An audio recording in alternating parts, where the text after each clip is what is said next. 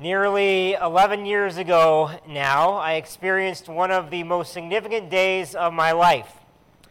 On a sunny August Saturday, I got dressed up and met about 200 or so friends or family at a church. And as I stood up front and I waited and I watched, and shed a tear or two as my bride walked down the aisle to meet me.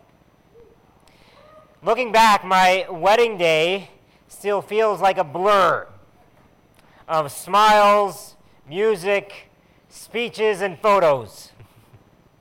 However, the most important part of that day is very clear, and it's when we exchanged vows. When, before God, we entered into a marriage covenant together.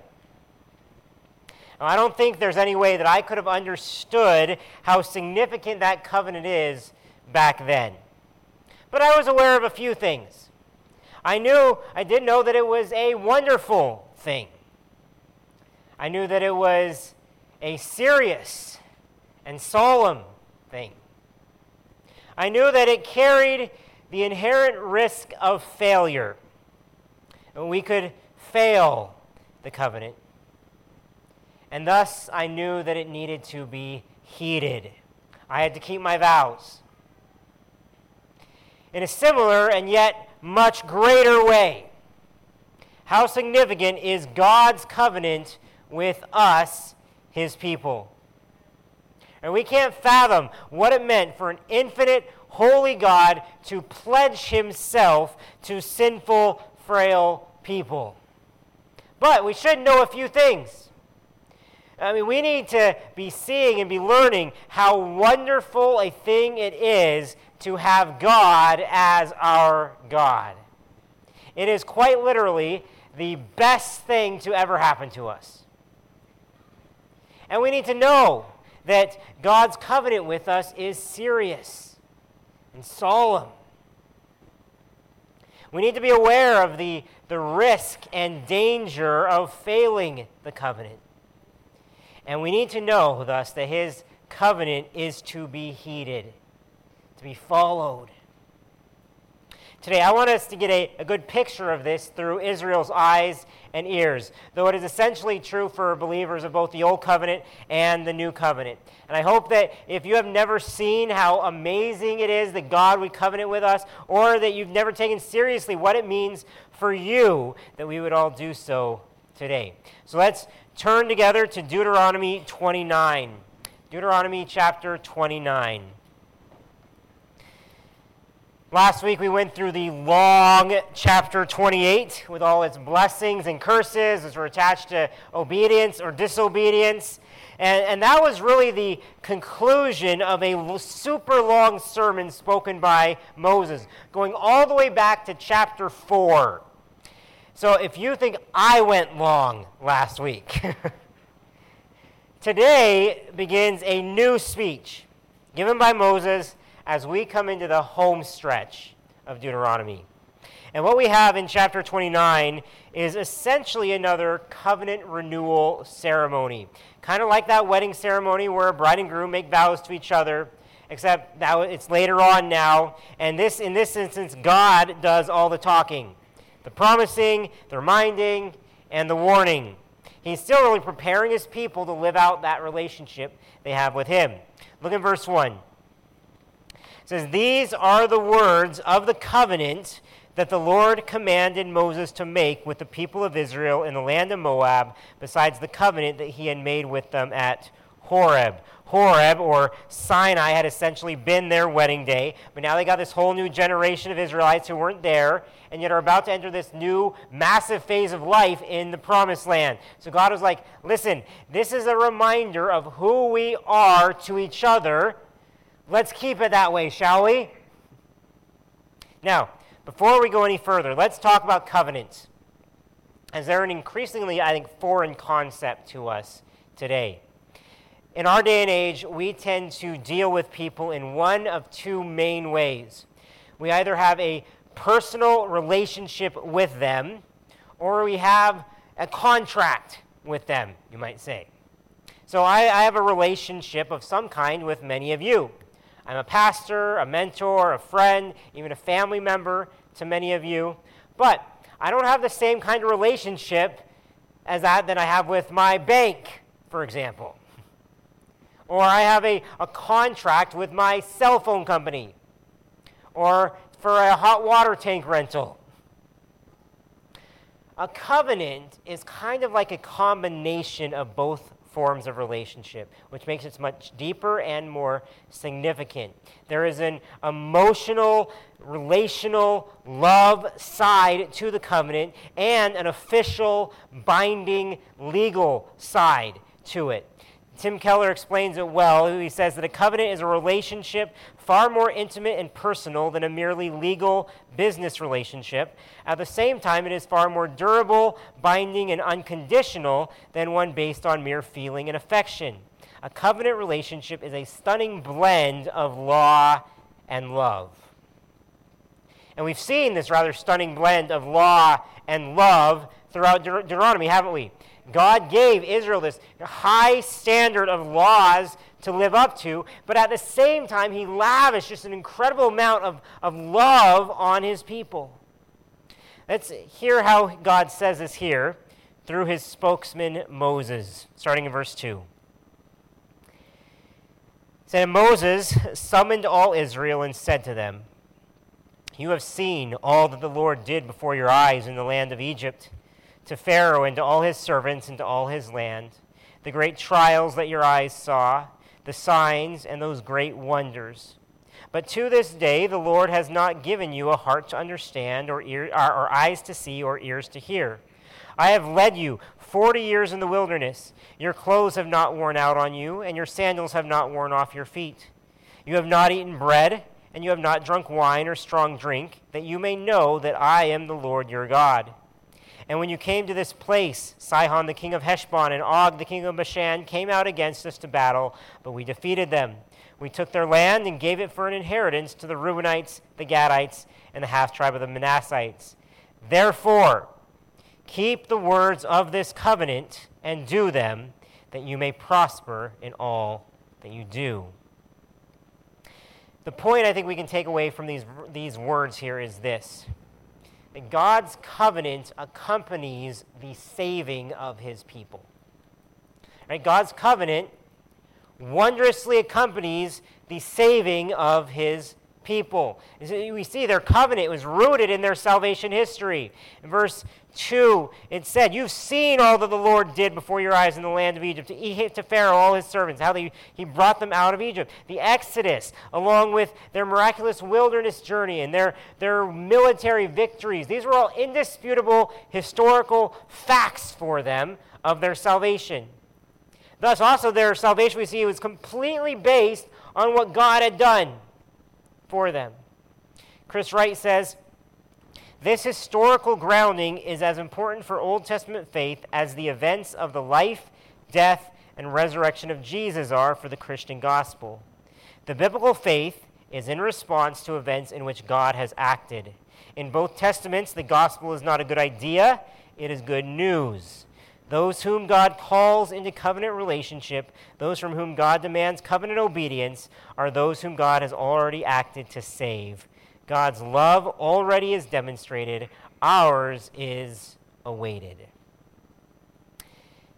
For us, under the gospel, as we as we visualize Christ dying on the cross, one of the things that we should see in that is God making a new wondrous covenant with his people.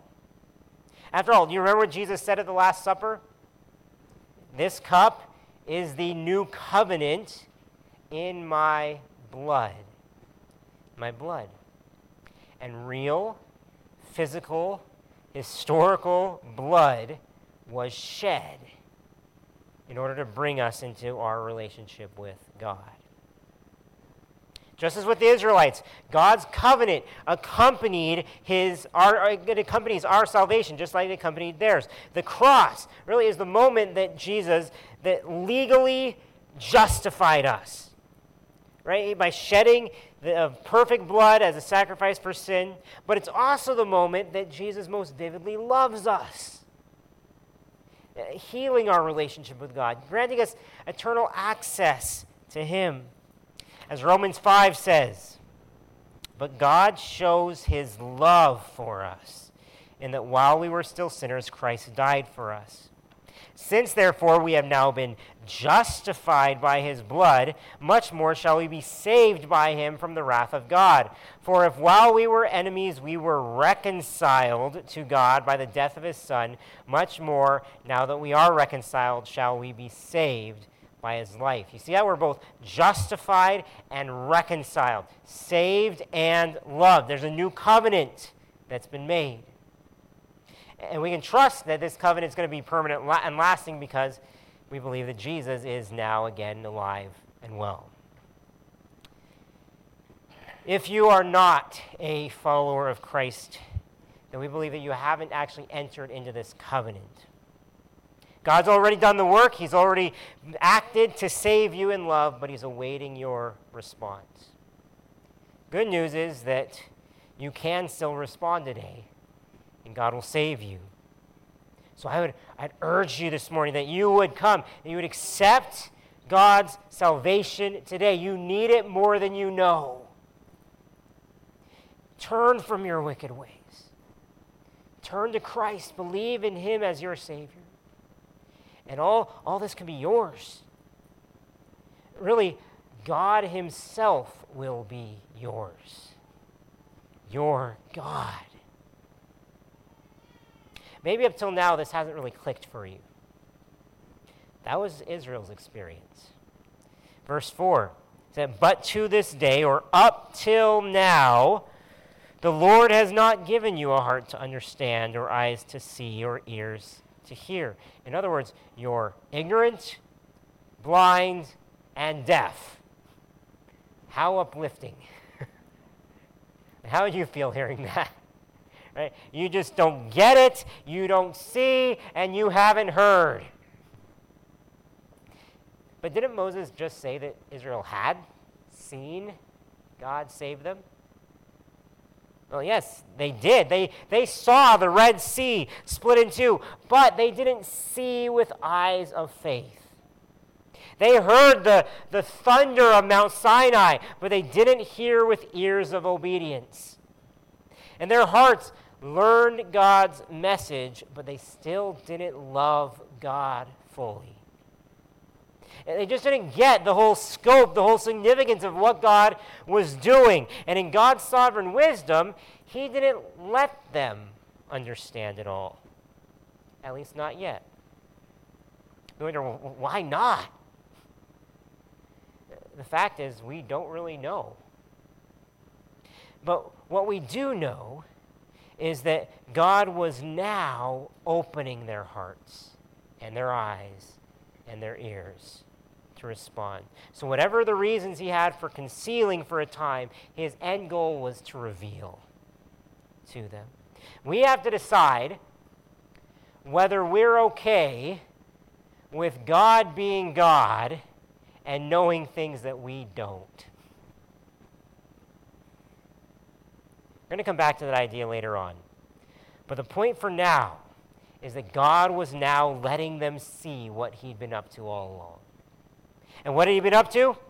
Verse 5 I have led you 40 years in the wilderness. Your clothes have not worn out on you, and your sandals have not worn off your feet. Those were miracles. And remember, these 40 years in the wilderness, these were, they were years of discipline for sin. And yet God says, even there, I was caring for you, personally leading you, guiding you, even making sure their clothes didn't wear out, supernaturally preserved. And then He provided them with, with manna and quail and water for their sustenance. And why? Verse 6 says, You have not eaten bread and you have not drunk wine or strong drink. In other words, you've eaten these other things, that you may know that I am the Lord your God. So it had been a journey of them learning that God was God. And learning that God loved them more than they'd ever love him back. He'd also delivered them, it says, from these powerful rulers and their powerful armies. And so, all that God had done for them, given all that God had done for them, we come to verse 9 and it said, Therefore, keep the words of this covenant and do them, that you may prosper in all that you do. This was their part to play, the, the proper response to their salvation and their covenant. They were to, it says in another version, to carefully follow the terms of the covenant. When we bought our family van, I signed a service contract and warranty. Came in very handy this week when it died. But I had to agree at that time to, uh, to a number of terms, such as bringing the van in for regular service and maintenance. Or on a deeper level, when I got married to my wife, the, the terms of our covenant included things like me promising to love her for better or for worse, in sickness and in health, etc. We should rightly wonder if this covenant is so much greater than those, are we following the terms of the covenant God has brought us into. We're not under the law anymore, we're under grace. But that grace does call for our lives to be radically changed by the gospel. As Philippians 1 puts it, only let your manner of life be worthy of the gospel of Christ, so that I may hear that you are standing firm in one spirit with one mind, striving side by side for the faith of the gospel, and not frightened in anything by your opponents. That's one example of many. But we are called to live in light of what God has done. If Israel was to live life under God to the fullest, they had to keep these terms of the covenant. And Moses then basically says, This is serious stuff. Okay, look at verse 10 says, You're standing today, all of you, before the Lord your God, the heads of your tribes, your elders and your officers, all the men of Israel, your little ones, your wives, and the sojourner who is in your camp from the one who chops your wood to the one who draws your water, so that you may enter into the sworn covenant of the Lord your God, which the Lord your God is making with you today, that he may establish you today as his people, and that he may be your God as he promised you, and as he swore to your fathers, to Abraham, to Isaac, and to Jacob. Can you picture that setting there? The mood? It's pretty solemn it's also quite powerful. Like everyone was there, everyone's included in this. Here's the point we'll see God's covenant is promised to all his people. God's covenant is solemnly promised to all his people. Moses makes it a point to, to list out every group of people who were present there, from the oldest to the youngest, men, women, residents, visitors, the leaders, so elders and officers, even kings eventually, who would be equally bound to the covenant, down to the lowest, lowliest servants, wood choppers and water gatherers. That shows us this remarkable social inclusiveness of the covenant. Verse 14 and 15 takes it a step further. Says, It is not with you alone that I am making this sworn covenant, but with whoever is standing here with us today before the Lord our God, and with whoever is not here with us today. Uh, but it already said that everyone was there already. So who wasn't there? Future generations. And people who hadn't even been born yet. God's covenant was meant for everyone in the community, as it was and as it would be. And Wright comments says, No matter who stands before whom in daily life, all find themselves standing in the presence of the Lord, a radically leveling posture. Today, when we gather to worship, we worship in the presence of our God who is always with us. And no matter who you are, God's love and God's covenant are there for the taking. Right? There may be people here who are smarter or more educated than you. There may be people here who have been Christians way longer than you. Kids, there may be people here who are far older than you, much more mature. Doesn't matter. Before God, we're all equal. And vice versa on all the above, right? Some here may know less, or are far newer, or less impressive, or younger than you. But in Christ, they are just as much of an heir of his promise as you. Okay, God's promise, his covenant was promised to all his people. And Jesus has made sure this now extends way beyond just Israel as well. Ephesians 2 12 and 13 says to Gentiles or non Jews, Remember that you were at that time separated from Christ, alienated from the commonwealth of Israel, and strangers to the covenants of promise, having no hope and without God in the world. But now in Christ Jesus, you who were once far off have been brought near by the blood of Christ. Now, when I say that God's covenant is promised to us, I don't mean that we haven't received it yet. I just mean to emphasize that God promised this to all his people. Notice Moses stresses this four times that God swore this to his people. Starting verse 12, he said, So that you may enter into the sworn covenant of the Lord your God, which the Lord your God is making with you today, that he may establish you as his people, that he may be your God as he promised you, and as he swore to your fathers, to Abraham, to Isaac, and to Jacob. It is not with you alone that I am making this sworn covenant. You get the picture? And if God promises or swears something, you can take it to the bank. The book of Hebrews tells us that when God desired to show more convincingly to the heirs of the promise the unchangeable character of his purpose, he guaranteed it with an oath, so that by two unchangeable things in which it is impossible for God to lie, we who have fled for refuge might have strong encouragement to hold fast to the hope set before us. We have this as a sure and steadfast anchor of the soul. And God literally cannot lie, or else he'd cease being God. And he's promised that he will look after and love his people for better or for worse until the end of time. So be encouraged by that. Take hope in that we, we can hold fast to Him. Now, whenever we choose to love someone else, significant other, a spouse, a child, we open ourselves up to enormous risk. And it's like we give them a piece of our heart, and those we love have the ability to break our hearts like no one else can. A boyfriend or girlfriend can break up with us. A spouse can cheat on us. A parent can abuse us.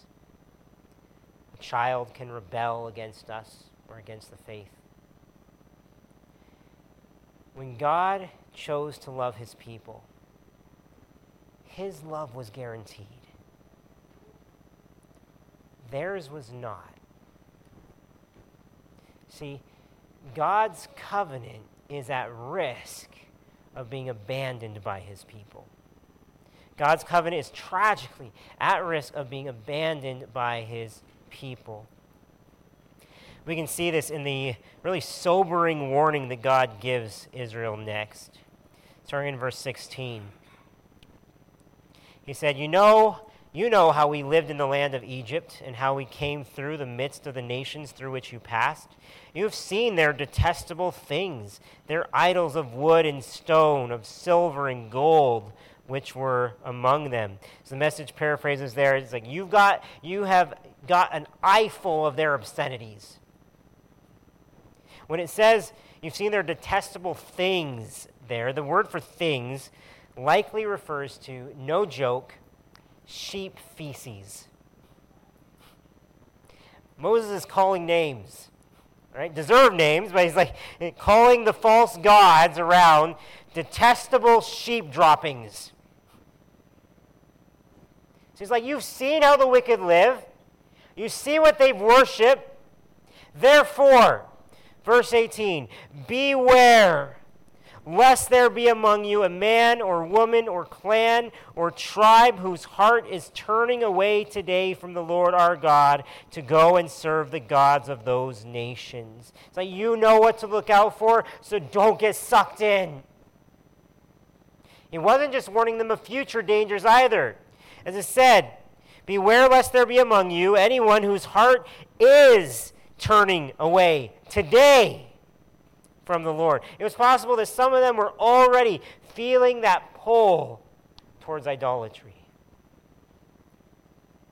We might wonder, well, how could this have ever been a temptation for them? But there was an attractiveness about centering life around things that you can see and touch, things you can control, even like an idol of wood or stone or gold, or like a house, or a car, or a paycheck, or a job, or a phone, a sports team, money, food, another person. There's also an attractiveness about following a God or a worldview that allows you to live however you want to live. And some of these other religions let people do all kinds of stuff.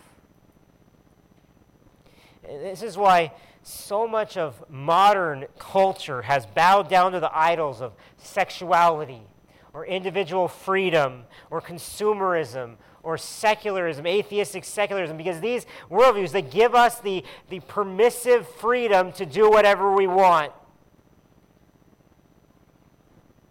So I'd encourage you today to beware. There are still many false gods that are vying for your lives and your heart is deceptively wicked. Examine yourself today. Examine your hearts because your heart is deceptively wicked. Lest your heart be turning away from the only true God to go after idols. So one of my this week, one of my spiritual role models, heroes, announced that he was leaving his faith behind It's tragic. He wasn't careful. He let his heart be turned away. We still need this warning. Beware also presumptuousness or pride, thinking that you're immune to danger. Look how he continues. Second half of verse 18 says, Beware, again, beware, lest there be among you a root bearing poisonous and bitter fruit. Who, one who, when he hears the words of this sworn covenant, blesses himself in his heart, saying, I shall be safe, though I walk in the stubbornness of my heart. This will lead to the sweeping away of moist and dry alike. Hebrews 12:15 quotes these verses saying, "See to it that no one fails to obtain the grace of God, that no root of bitterness springs up and causes trouble, and by it many become defiled." Now, I've always assumed that that was talking about the resentful attitude of bitterness. It's actually a metaphor, right? It's talking about a bitter tasting or even poisonous plant that spreads through people like a, a noxious weed might spread through a yard. Moses basically wants Israel to do some vigilant gardening, to always be pulling up weeds. Don't let this kind of attitude spring up or spread among you. But what's the attitude? What's the poisonous attitude to watch out for? Essentially, it's pride. It said in Verse 19, one who, when he hears the words of this sworn covenant, he blesses himself or congratulates himself in his heart, saying, I shall be safe, though I walk in the stubbornness of my heart. Never let yourself get overconfident and presume upon the grace of God. Let anyone who thinks he stands take heed lest he fall. Pride leads to false security, which can spread like wildfire. I've seen this countless times. If one person thinks that there is no harm in doing something wrong, they try to take other people with them. Come on, it's not going to hurt anyone. Or don't be a prude. We're so legalistic. Or, come on, baby, it feels so right. Or, don't let anyone tell you how to live. But isn't that actually telling you how to live? the poison spreads, the bitter roots spring up. So beware. Right? Walking in the stubbornness of your heart is not safe for you or those around you. Daniel Block then warns that if the idolatry itself, will not kill, then the curse will. Look how it continues in verse 19. This will lead to the sweeping away of moist and dry alike. The Lord will not be willing to forgive him, but rather the anger of the Lord and his jealousy will smoke against that man, and the curses written in this book will settle upon him, and the Lord will blot out his name from under heaven. And the Lord will single him out from all the tribes of Israel for calamity in accordance with all the curses of the covenant written in this book of the law. So we see God's covenant is at risk of being abandoned by his people with dire consequences if it's abandoned. Like we might, whoa, like God wouldn't be willing to forgive? That seems harsh.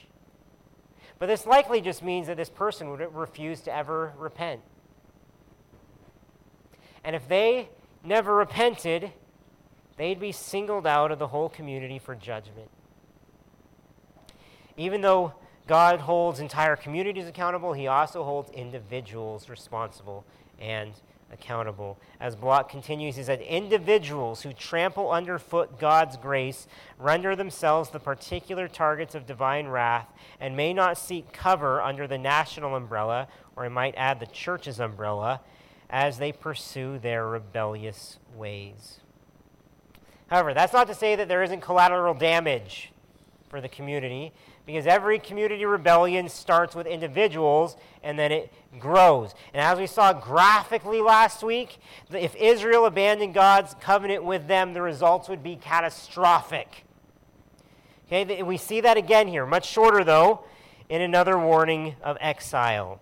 Starting verse 22, he says, And the next generation, your children who rise up after you, and the foreigner who comes from a far land will say, when they see the afflictions of that land and the sicknesses with which the Lord has made it sick, the whole land burned out with brimstone and salt, nothing sown and nothing growing, where no plant can sprout, an overthrow like that of Sodom and Gomorrah, Admah and Zeboim, which the Lord overthrew in his anger and wrath. All the nations will say, Why has the Lord done thus to this land? What caused the heat of this great anger?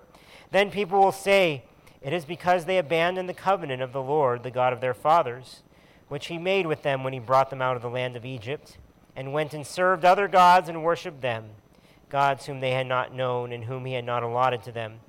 Therefore, the anger of the Lord was kindled against this land, bringing upon it the curses, all the curses written in this book.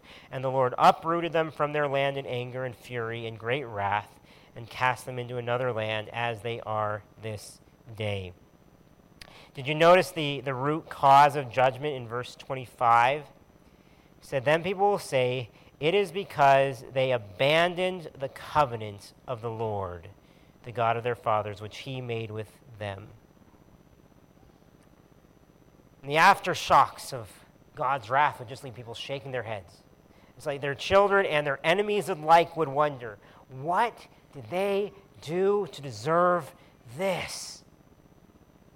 And the answer would be that they abandoned the one who only ever loved them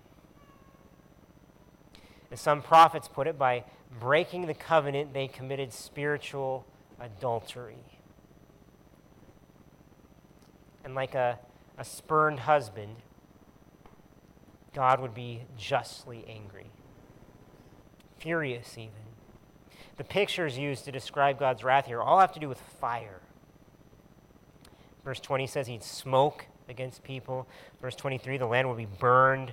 Verse 24, people ask, What caused the heat of God's anger?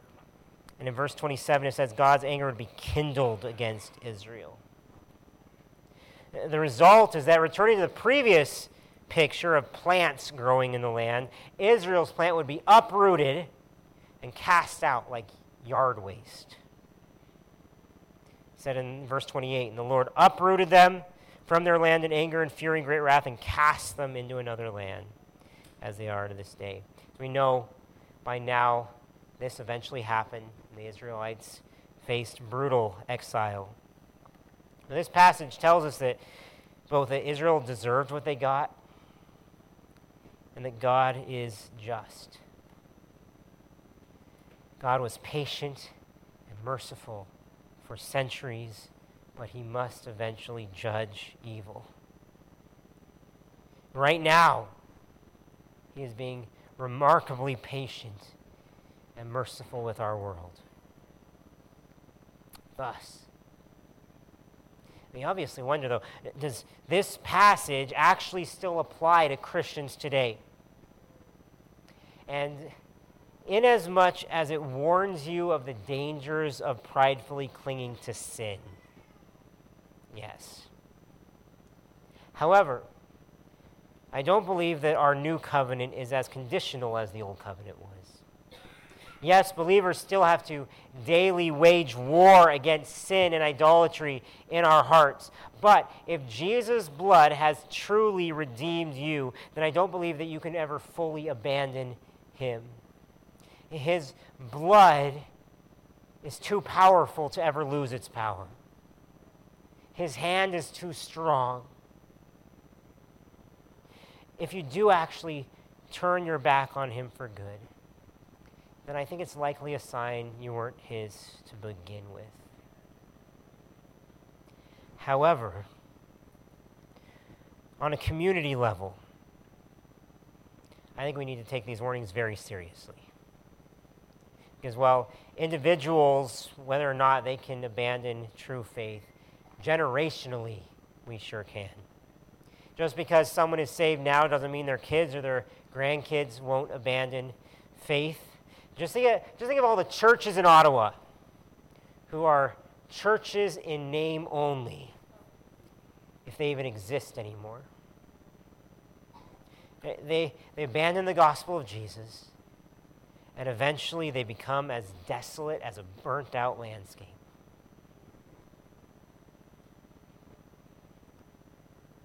So let us beware. Be careful. And may God keep us faithful to the covenant we have in Christ. Ultimately, let's thank God that Christ took the fire of God's wrath for us. Right? We are utterly and eternally dependent on the grace of God. And even back in Deuteronomy, this passage ends with a little taste of grace.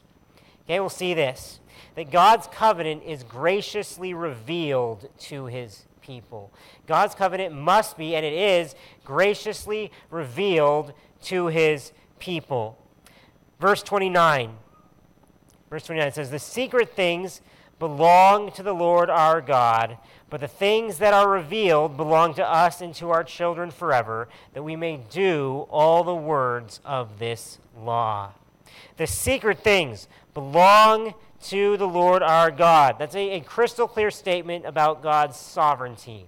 That there are secret things about the universe, about life, about salvation that only God knows. Things that are concealed that have not been revealed to us. Remember what verse 4 said that God controlled what the Israelites saw and understood.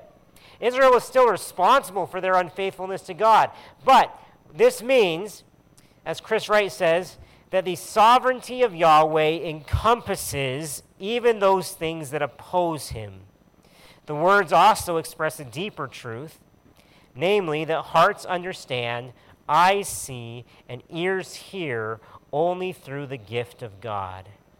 Knowledge of God, trust, and obedience are themselves gifts of grace at the same time as they are matters of human choice and response.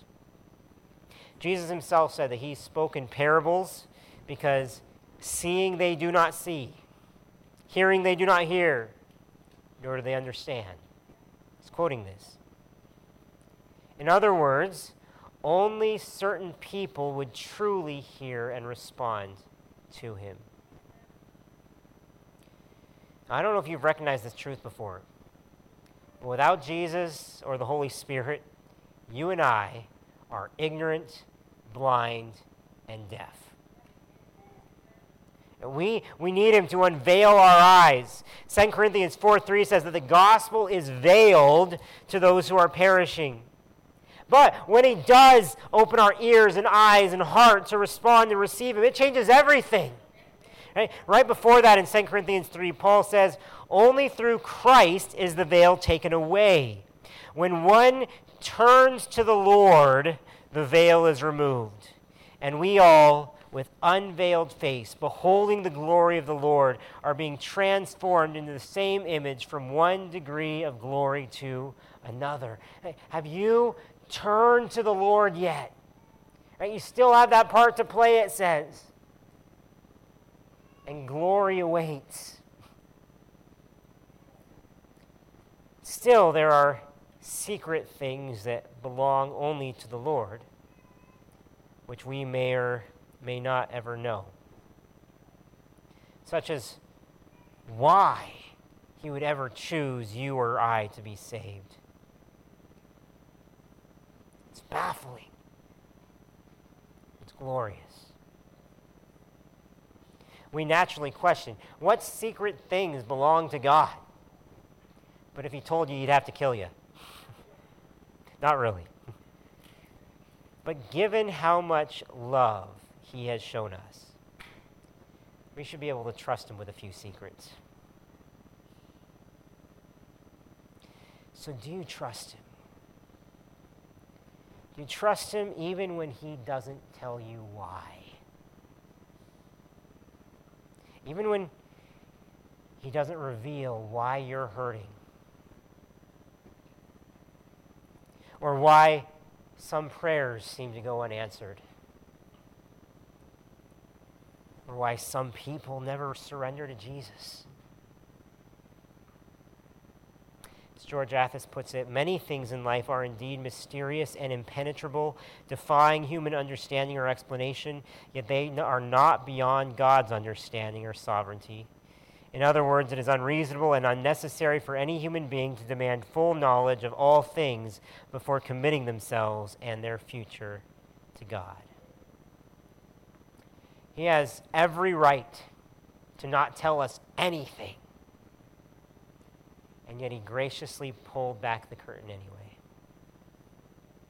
He Said, But the things that are revealed belong to us and to our children forever. If we can't know the secrets, can we at least know what's been revealed?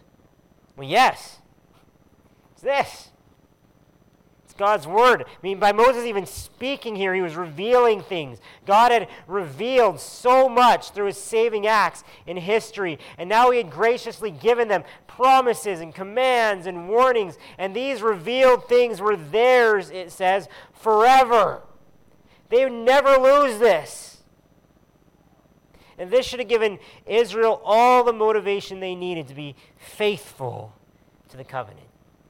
As it ends, but the things that are revealed belong to us and to our children forever, that we may do all the words of this law.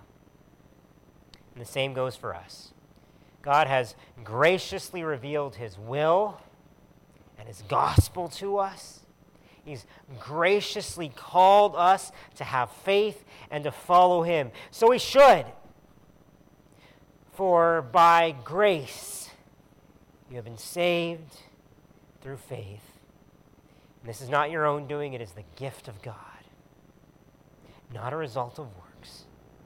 So no one may boast.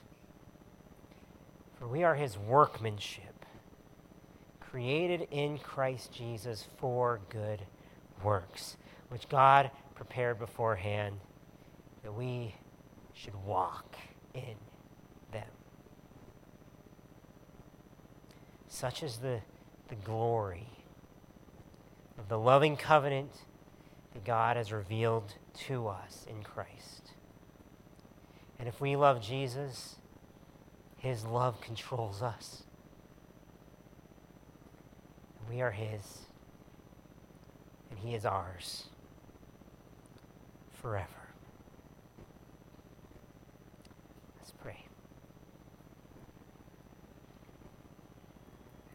Heavenly Father, if there is anyone here